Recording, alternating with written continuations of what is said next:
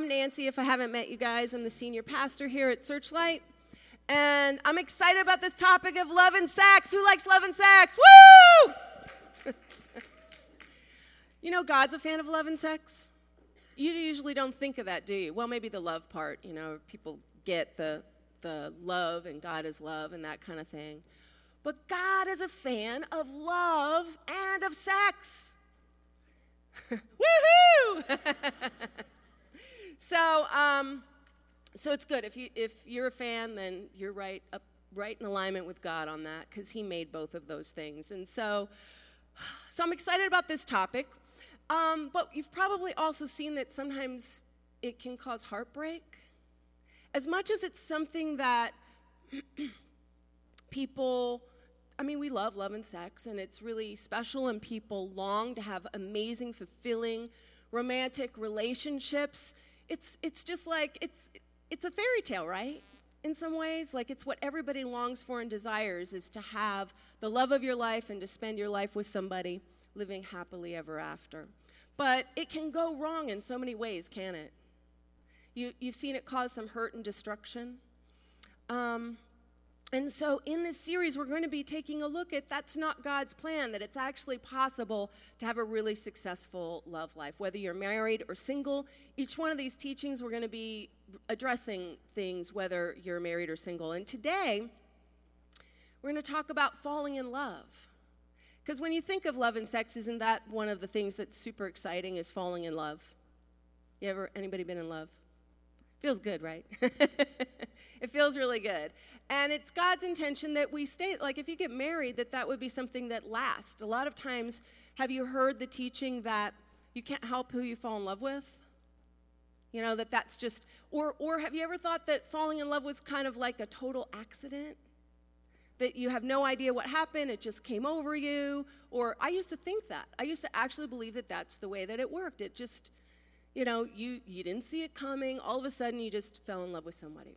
But here's the problem with that, and this is why it kind of causes some heartache is what if you're married and you fall out of love? What happens with that? You know, that a lot of people have had that experience and felt powerless and didn't know what to do. Or what if you're married and you fall in love with someone else while you're married?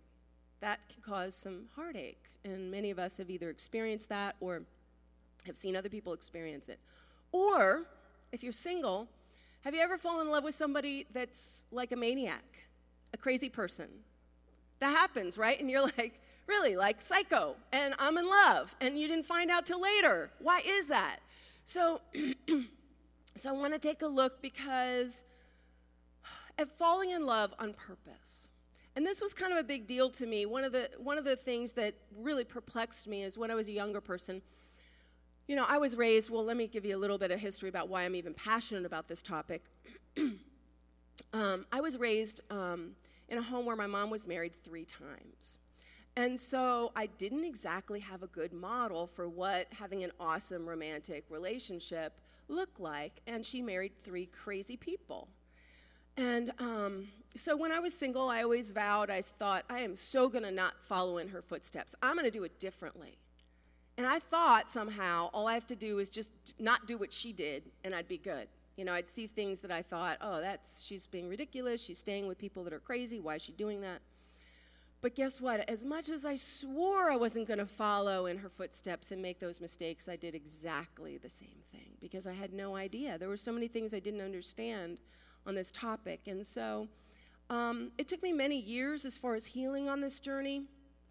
Um, I was married uh, before my husband Adam and got divorced, and that was definitely not a great experience. And I didn't, I didn't do it well, and um, and so I've learned a lot. Where today I actually have an awesome relationship with a really sexy, fabulous man, and uh, and so I've had a passion to share this with. Uh, with, with everybody that I can. Um, but one of the things in my earlier days that was confusing was this in love topic, so much so that uh, one of the people that I fell in love with, the big, hard, strong at the beginning, was a married pastor. So, and for many years, I thought this was the love of my life. And I just, he was meant everything to me. And he had told me that when he married his wife, that he never was in love with her, he said. And so, but he's a pastor, so he can't do anything about it, blah, blah, blah.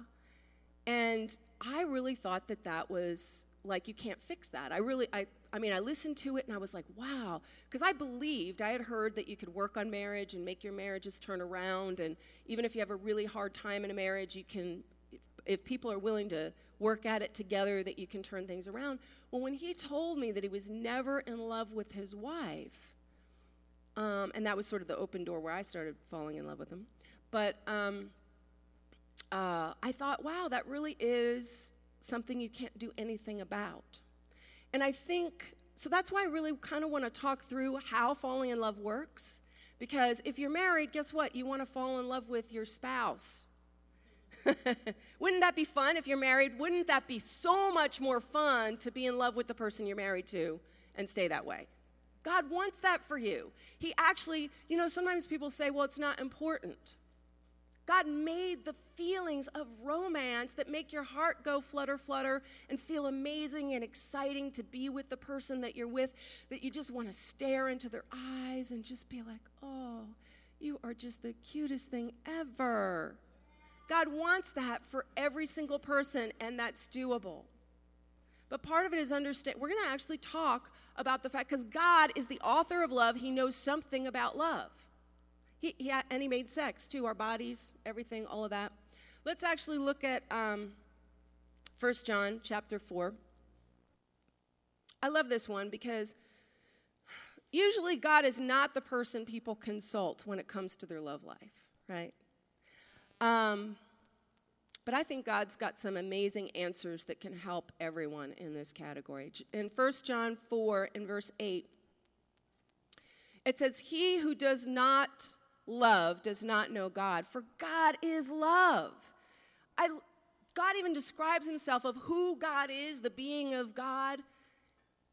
When you God is love. Every part of God is love, and He's about love. So He created love. So it would be a great place to look as far as God goes. And if, you know, I was raised atheist, and what's really cool is if you don't believe in God, one of the things that actually can help you grow to believe God is, is that the things in the Bible make sense when you live them out and they work in your life. And it's okay. You don't have to believe in God. You could just go, okay, well, I'm not sure about God, but I can try some of these things out because what I'm doing is not working. And that's kind of where I was for a while too, is I just got where what I'm doing is not working, so let's just try something else. You know? got to the end of my rope and my answers. Um, let's go to Genesis 1 in verse 31. Uh, we're going to look at a couple verses in Genesis because, like I say, God made people. And it says, I, I think about this when it says, Then God saw everything that He made, and indeed it was very good. And guess what? That's people, and they were naked and he said that they were very good. So every part of you and every part of your body goes, God goes, it's very good. God made your sexuality. He said that's very good. Um, it says, so the evening and the morning were the sixth day. And then I want to skip down to Genesis 2 and verse 25. It says, and they were both naked, the man and his wife, and they were not ashamed. You know, God is not the author of shame in this category. A lot of people try and make that split God off and like he's anti sex. I'm sorry. God is not, he made it. But part of this is understanding relationship, and where the hurt comes in is separating sex from relationship. So we're, we're not going to focus on sex today, though. You have to stick, stick around for some of the other weeks for that. Um, but in love, we want to focus on this romantic love. You know, there's um, there's five different kinds of love in a marriage that you need to cultivate to keep your marriage close and connected. Um, and we're going to focus on the romantic one, but some of the other ones are, and there's different words for love in the Bible. They, the, the one that we usually think of is agape, which is an unconditional love that you love someone because God loves them, wh- whatever they do. That it's got no condition. You just are committed to that person because God loves them. That's the love of God. and because God loved first, us first. There's also the sense of belonging. It's sort of a family love that I belong, like as a part of a family. That's an important uh, thing to do. There's also phileo love, which uh, is a Greek word for friendship and brotherly love. You know, the the uh, city of brotherly love, Philadelphia. We get that. So we should be friends with our spouse. Um, and then there's eros, there's sexual love, which is important. And then there's romantic love. So I want to focus in on the romantic love. Let's go to um, Proverbs 23 and in verse 7. It says, For as he thinks in his heart, so is he. So this is a big premise is your heart. What do you think about when you think of your heart? There's a couple things. One, you think of emotion. Anybody think of emotion when you think of heart? You know, what we feel. So the Bible says, as you think, that impacts your heart. Your thoughts affect your emotion. Emotions, a lot of times, what people do with feelings is they try to control them or shove them down, and it doesn't work. Telling yourself, just stop it, stop being sad, stop it. It doesn't work. Feelings, there's nothing bad about feelings. God made feelings, they're good things. God even describes himself as having emotion, even though he's spirit, which is kind of interesting. You know, just to, he's a spiritual being, and here he describes himself that he's got emotions and feelings. Emotions are good, they make life feel rich and full, don't they? And alive to feel, to care, to be connected. Um, but feelings we don't control. Feelings are actually just a reaction to thoughts to other things. So you can't, uh, what happens is a lot of times what people do is try and shove down or ignore feelings. Instead, feelings should be kind of like an alarm that tells us something's going on inside. We want to not shame ourselves about feelings, but just be notice our feelings and be curious about how you feel. You know, if you feel sad, why? If you're feeling fearful, why? You know, what's that signaling? And so, what this verse says, it's as you think that connects to your heart. The Bible also talks about the heart as being the core of our being, what we believe to be true. And that's kind of a big deal, too, right, as far as our heart goes. So it, it represents feelings, but it also represents what we make up as far as our values and the things that we believe and how we see life. So we want to take a look at what we're thinking about. Um, Let's go to uh, actually another one in uh, 2 Corinthians 10, in verse 4. It says, For the weapons of our warfare are not carnal, but mighty in God for pulling, pulling down of strongholds, casting down arguments and every high thing that exalts itself against the knowledge of God bringing every thought into captivity to the obedience of Christ. So I want to kind of go over this because what this is talking about, like, it's interesting. Strongholds, you think about being kind of entrenched, right? Stronghold is kind of a military term for like um, having a position that that you're that you're defending that's strong, right? That's how they think of the word stronghold. Strongholds kind of happen in our minds where we get entrenched and we're not going to budge, where we kind of dig ourselves in. And a lot of times they can represent walls and things that don't let, walls are not good in life. Walls are not boundaries. We're going to talk about boundaries in one of our series, um, in this series as well. But walls, when you have walls or strongholds in your brain, it means you can't let anything in and you can't you can't let good stuff in and you can't let bad stuff out. So walls are always something that we want to pull down in our mind when we get entrenched in any kind of thinking. I'm a believer that we should stay open-minded. We should live a lifestyle that way, you know, and not I'm not um, where we're always open, where we're always seeking, that we want to be truth seekers, not dogmatic about life. That we always want to be re examining do we understand? Is there more we need to understand? Whether it's in relationships, whether it's about the Bible, whether it's about what whether you believe in God or not, anything, that we shouldn't have fears about examining things because I believe God, if you move closer to truth, you're going to move closer to God. So we shouldn't be afraid of examining or questioning things. So part of this is saying if you've got strongholds, strongholds are where you're not going to be open in your thinking about things.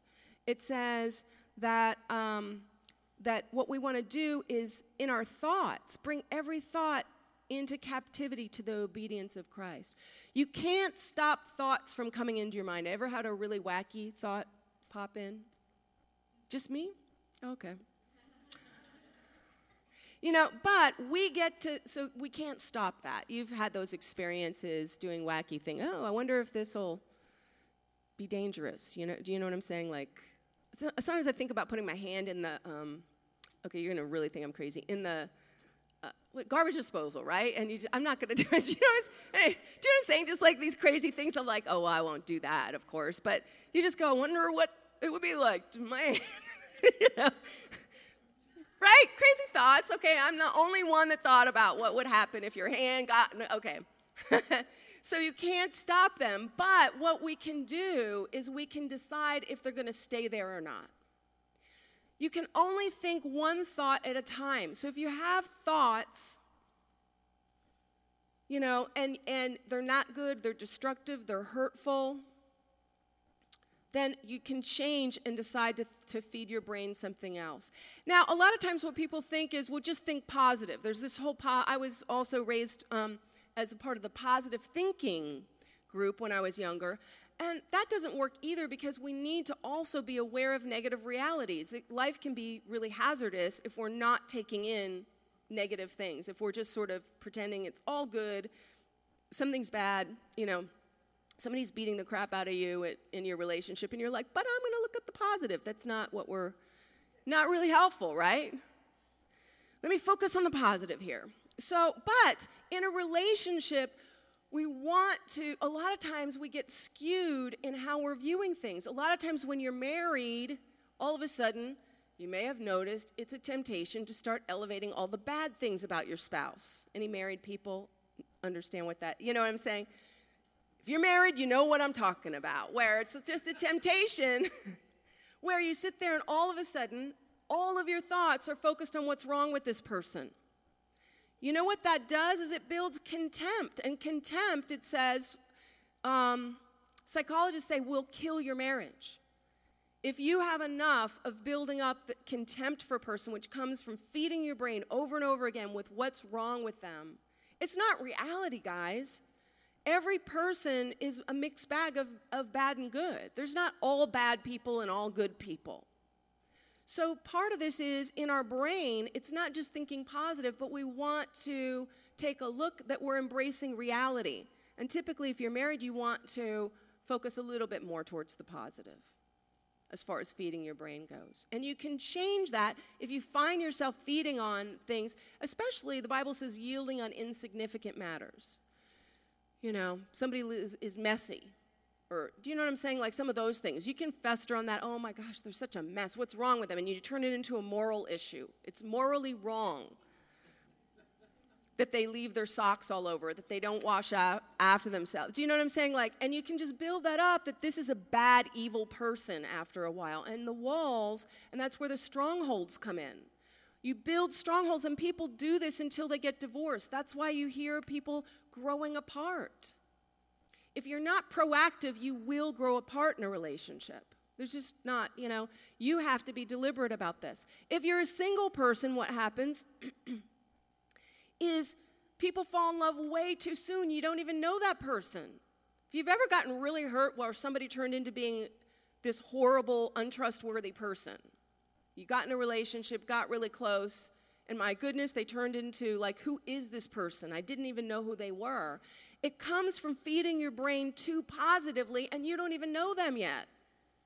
You're like, oh my gosh, he's so cute, and oh, I like the way he smells, and he's an artist, and he's so smart and so funny, or, you know, she's got a rocking body, man. Uh, you know, just sort of like, do you know what I'm saying? Like, you fixate, you know, gosh, all, everybody's gonna think I'm so cool because I got the hot girl. Like, do you know what I'm saying? Like, if you fixate on that and elevate somebody's positive qualities and you don't know, then you also want to come again. That's not reality. So, anyway, so actually, I want to go to this other scripture that kind of talks about this. Oh, yeah, yeah. Actually, I want one more thing. Because part of the thing when you're single, actually, let's go to 1 John 4 in verse 18. There's a difference between being in love and infatuation. Infatuation is exactly what we're talking about, where you're feeding on what you wish somebody was, not who you know them to be. When you're overly focusing, it's just like you're reading you meet somebody, and you're just wanting to elevate, elevate, elevate all their, all their good qualities. If you don't, everybody's got bad qualities, you should know that before you fall and give your heart. But infatuation, this is a verse that I think actually relates a lot to the concept of infatuation. In 1 John 4 and verse 18, it says, There's no fear in love. Good, healthy love doesn't have fear. Infatuation, there's a lot of fear. A lot of times that's when you're hanging on for dear life to somebody, you don't even know who they are because you're afraid of, of being alone, because there's a hole in your heart. If you're single, dating when you're lonely or out of need or desperation is going to be a setup for heartbreak. You, part of this is making sure that you have really good, healthy, fulfilling relationships in your life first before you even start dating somebody. People that you can trust, that are platonic, you know, that, that are especially trustworthy people. You know, people that will have your heart that you can be close to and get your needs met in your friendships and then before you get into a romantic relationship. And you see, there's no fear in love, but perfect love casts out fear because fear involves torment, doesn't it? but he who fears has not been made perfect in love. And I think that that's a lot of the falseness of infatuation. It's just like where there's so much emotion. And honestly, I remember as a single person when I was in I'm in love with a married pastor. Really? That's love? I'm sorry, it's not. It's a bunch of crap. Was horrible. He's a lying jerk, quite frankly. He lied to everybody. And I'm, you know, I was a young person, but geez, like, why am I thinking that this is going to be a good person for me who would lie and carry on this affair for years behind his wife's back? It's, this is not a person to open your heart to. You know, but it was the fear driving it in me. It's infatuation. It's not real. There's nothing real about that. It's not real love. And yet, what's really weird is that experience is way more intense. A lot of times, those fear driven emotions are way more intense than just healthy love. You know, it's just, it's, it's scarier, but a lot of times the up, it's almost like a, a drug or an addiction. You know, like where the high is just so high, but it's crazy and it doesn't make any sense? It's not real love. Might feel awesome in the moment, but it also feels terrifying. You know, the fear of losing somebody. Anyway, let's look at um, this is a really good one in Proverbs 4, in verse 23. It says, Keep your heart with all diligence, for out of it spring the issues of life. And that keep um, is also the word for guard. I like, I like thinking about it. Keep is like take care of it, you know, keep it, keep it, you know, look after your heart. And so, but I kind of like the guard. It helps that that um, me to kind of get a mental picture, you know, of what. Like I, I like to think of here's your, you know, here's your heart, and we talked about your heart being the emotional part as well as the core of what you believe and how you see life. To stand guard, to be deliberate. If you're going to be deliberate about taking care of your heart, one of the things is being deliberate about, for one, notice when you have feelings. Has anybody ever ignored their feelings? You know, it's not helpful, is it? Oh, let's just pretend that's not there. You know, so, but notice your feelings and instead of shaming yourself, go, what, think about what you've been thinking about. Remember, thoughts feed emotion. So if you're feeling something, look back. What have you been thinking about over the last three hours? What have you been thinking about over the last day? What have you been thinking about a lot over the last week? If you're sad or you're depressed, just think about it. What is it? Are you worrying about something? What is it that's feeding that emotion? What are the thoughts? And then take a look at what you're thinking about. Is it reality or not reality? If it's in a romantic relationship, Am I overly elevating the negative if I'm married? Am I just fixating on he doesn't take out the trash and, you know, blah, blah, blah, or whatever? Do you know what I'm saying? Like, am I focused on that all the time? Is that why I'm feeling this way, feeling distant, wanting to push away? You know, and then I, I do that with, you know, because uh, with my husband, where what I want to do to guard my heart, because I don't want to grow apart. I don't. You know, is to just go, you look at things like on purpose, you look at things like character. You know, I married my husband who's trustworthy, he's a man who loves God, he values growing. That's like amazing. You know, he, he wants to work on things in our relationship. You can also focus, too, if you're married, on like things that you like, things you fe- first fell in love with, things that you like. Like you can see, I love to think about my husband's lips a lot because they're just super sexy to me. I just, so a lot of times I think about that. I tell people, I'm like, oh my gosh, in the middle of the day, I'll just be, his lips are just yum, yum, yum. You know, just yum. You know. I like his New York accent. He's from New York, and he's got a really sexy voice. And we kind of started, our, uh, you know, our relationship talking on the phone because it was long distance. So I just go, oh, his voice is so sexy, and that New York accent just so sexy. You know, where I on purpose think about being grateful and thankful for those things because those are part of what fuel part of what fuels the romantic thing is feeding yourself those things that, that attract you there's a situation, I read this amazing book that, uh, that it's one of my, my favorite book on marriage called Love Life for Every Married Couple by Dr. Ed Wheat. And it, he talks about this couple where they got to the place in their marriage that they could not think of anything good about the other person. It's pretty extreme. He was like, think of something good. They were like, I got nothing, not one thing. You know what he said? He goes, Well, you think about what somebody else would say about them that's good. If you can't come up with anything, what would someone else say about this person that's good? What were the things you liked about them to begin with that's good? And you focus, it's, it's a choice to focus on those things. If you're single, guess what? You want to do just the opposite. you just met somebody. Instead of just constantly going, oh, his hands and his voice and oh, the way he smells. And, you know, instead of like, going on and on and on. Oh, I bet you he'd make a great husband, and I could just see our lives together, and my whole life would be, uh, you know, instead of like playing it forward and thinking about how this is going to be all magical and wonderful. I did this actually when I met Adam. I just, he was pretty fabulous, but I just was like, but I was kind of like, I don't know him. He could be crazy. I don't. You know what I'm saying? Like, if you just met somebody, I don't care if they're awesome, you just don't know yet. You need time to know. So you want to kind of go in the opposite direction of making sure, okay, I don't know something bad. Well, I need to find that out. I need to find out what their struggles or challenges are before I get my heart invested. That's what standing guard. Like you want to be like a little censure, you know, like with, I, I, just think of a guy like standing on guard. You know, who goes there? Like, do you let somebody in? Keep them out? You know, like, you want to take care of your heart that way, of what you're feeding. And the way you care for it is watch your thoughts, be careful of what you focus on.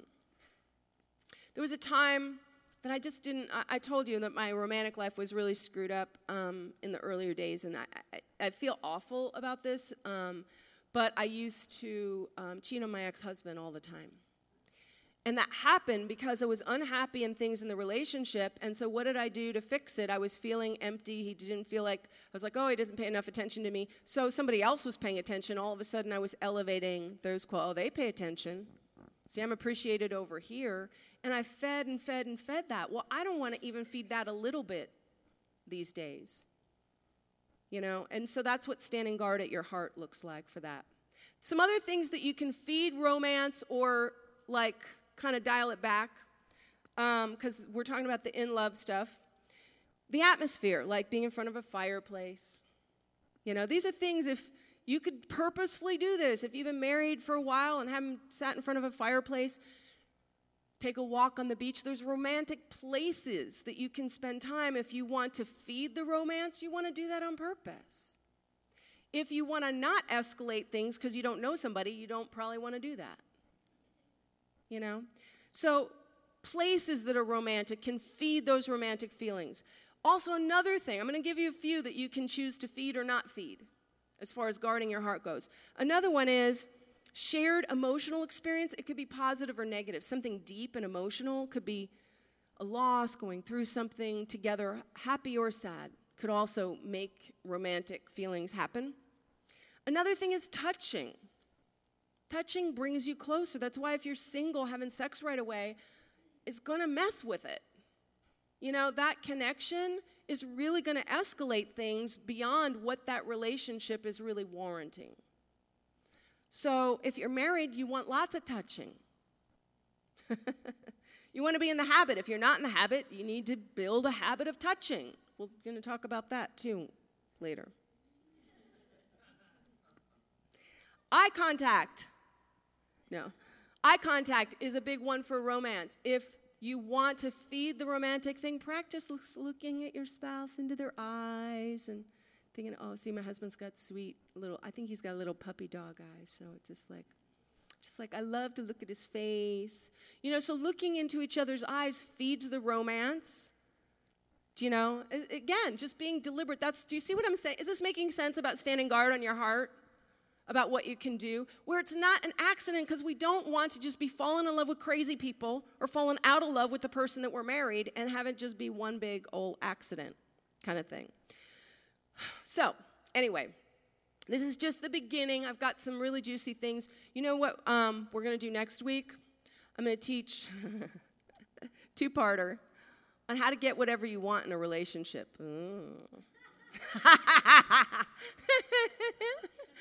hey, I promise it works. Not everything exactly, but you know, I, I promise it's gonna, it, it, really ratchets up what uh, the fruit on this. But anyway, so in this whole topic, uh, love and sex are awesome.